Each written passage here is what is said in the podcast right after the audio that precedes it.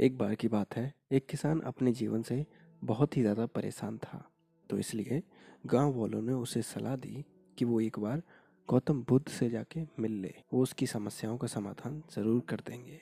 वो किसान गौतम बुद्ध के पास जाता है और अपनी परेशानियाँ, अपना दुख उन्हें बताने लगता है। वो कहता है, मैं एक किसान हूँ, मुझे खेती करना बहुत ही ज़्यादा पसंद है, लेकिन कई बार ऐसा होता है कि अच्छे से बारिश नहीं होती तो मेरी फ़सल बर्बाद हो जाती है।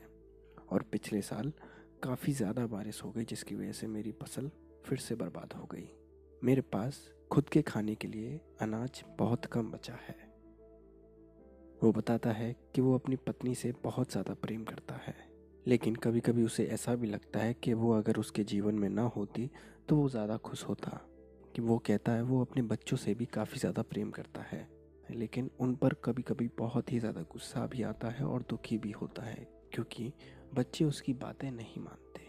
ऐसे ही करते करते वो अपनी बहुत सारी समस्याएँ बुद्ध को बता देता है। बुद्ध बिना कुछ बोले शांति से सारी बातें सुनते रहते हैं। कुछ समय बाद जब वो अपनी सारी परेशानियाँ बुद्ध को बता देता है और उसका मन हल्का हो जाता है तो वो रुक जाता है। वो इंतज़ार करता है कि कब बुद्ध बोलेंगे और उसकी समस्याओं का समाधान कितनी जल्दी उसे मिलेगा। बुद्ध कुछ नहीं बोलते, वो शांति से बैठे रहते हैं।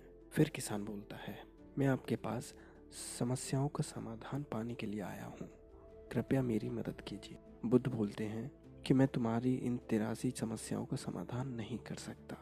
इन समस्याओं का कोई इलाज नहीं है। वो कहता है कि गाँव वाले तो कह रहे थे कि आप सभी की समस्याओं का समाधान कर देते हैं। आप मेरी इन समस्याओं का समाधान नहीं कर सकते तो आप किस बात के महापुरुष हैं? बुद्ध फिर से कहते हैं कि तुम्हारी इन तिरासी समस्याओं का कोई समाधान नहीं है। अगर तुम्हारी चौरासीवीं समस्या है तो मैं उसका समाधान दे सकता हूँ।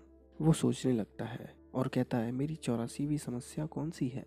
बुद्ध उसे बताते हैं कि तुम्हारी चौरासीवीं समस्या ये है कि तुम अपने जीवन में कभी कोई समस्या चाहते ही नहीं हो।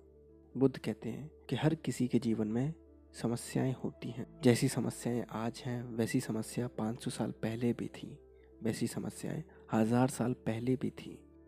इंसान के पास हमेशा तिरासी समस्याएँ होती हैं और उसकी चौरासी भी समस्या ये होती है कि वो जीवन में कोई समस्या ही नहीं चाहता। बुद्ध कहते हैं, कड़ी मेहनत करके अगर कोई समस्या का समाधान निकाल भी लेते हो तो आगे चलकर जीवन में तुम्हारे एक और नई समस्या आ ही जाएगी। अगर तुम्हारे जीवन में आज दुख है तो कल सुख भी होगा। तुम्हें ये मानना पड़ेगा कि जीवन में समस्याएँ रहती ही हैं, और तुम्हें दुख या सुख से कोई फ़र्क नहीं पड़ना चाहिए। तुम सोचते हो कि तुम्हारा दुख दुनिया में सबसे बड़ा दुख है, लेकिन ऐसा नहीं है। हर किसी के जीवन में दुख होता है, और हर किसी को यही लगता है कि उनका दुख सबसे बड़ा दुख है। हम दूसरों के दुख को भी इतना बड़ा नहीं समझते जितना हम खुद के दुख को समझते हैं। सुख और दुख हमारे हाथों में नहीं है। लेकिन हम ऐसा कर सकते हैं जिससे हमें इन दोनों से ही फ़र्क ना पड़े। हम इन दोनों से ही ऊपर उठ जाएँ। तुम्हारी तिरासी समस्याओं का समाधान मैं नहीं कर सकता, लेकिन चौरासीवीं समस्या का समाधान कर सकता हूँ। इतना सुनकर वो किसान उनके चरणों में गिर पड़ा। वो कहने लगा, मैं इतनी सी बात अपने जीवन में नहीं समझ पाया। अब मैं जीवन के सुख और दुख के जाल में फंसकर नहीं जीऊँगा। अगर आपको हमारा पॉडकास्ट पसंद आता है तो आप हमें एप्पल पॉडकास्ट या पॉड चेसर जैसी वेबसाइट्स पर फाइव स्टार रेटिंग देकर एक फीडबैक भी दे सकते हैं। ये पॉडकास्ट हब हॉपर स्टूडियो से बनाया गया है। अगर आप भी अपना पॉडकास्ट बनाना चाहते हैं तो आप www.hubhopperstudio.com पर जाकर अपना पॉडकास्ट बना सकते हैं। हब हॉपर इंडिया का लीडिंग पॉडकास्ट क्रिएशन प्लेटफॉर्म है। एपिसोड के डिस्क्रिप्शन में लिंक दी गई है, जिससे आप हब हॉपर स्टूडियो पर अपना एक पॉडकास्ट क्रिएट कर सकते हैं। तो अगले हफ़्ते फिर मिलेंगे, तब तक के लिए अपना ख्याल रखें और सीखते रहें।